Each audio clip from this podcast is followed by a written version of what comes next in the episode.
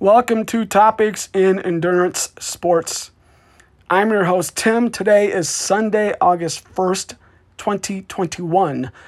This is a special episode, the first of possibly 31 daily episodes, part of the Dog Days of Podcasting, which is a challenge to podcasters to try to produce an episode daily for the month of August.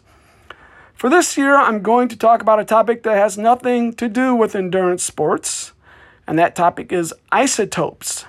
So, if you only want to hear about endurance sports, just skip all of these. They will be short, anywhere from a few minutes to maybe a little bit longer than a few minutes. And I don't really guarantee I'm going to get all 31 in, but I will do uh, what I can.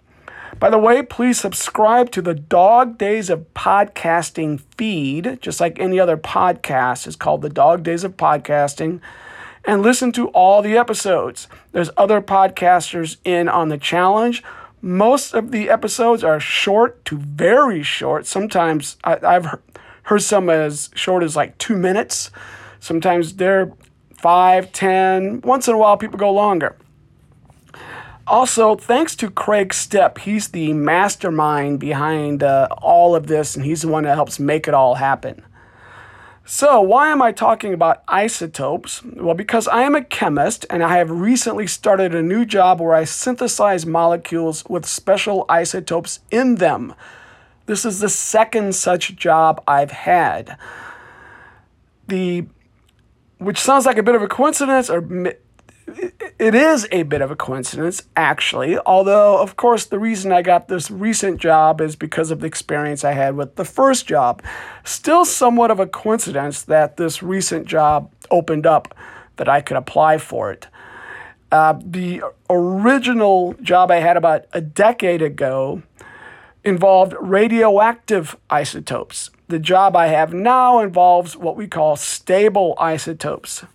So we're going to learn what all of this means. So what are isotopes? That's what we're going to find out. Starting tomorrow, we'll be talking about what they are.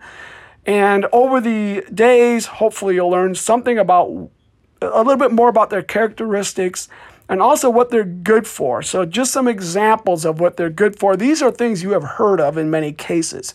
For one, they're very useful in understanding the dating of artifacts or of biological remains or of rocks.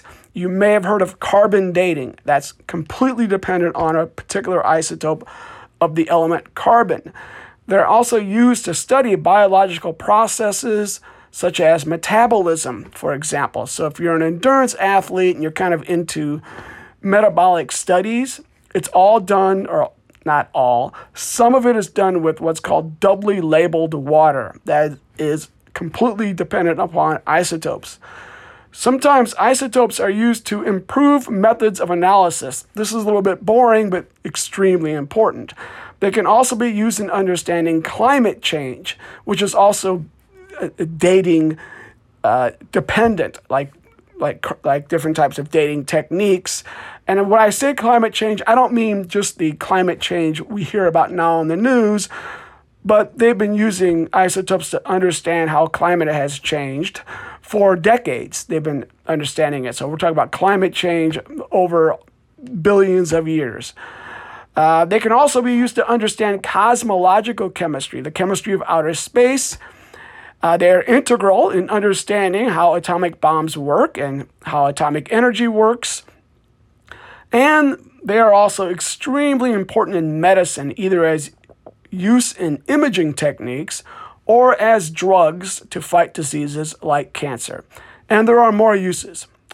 All right, stay tuned.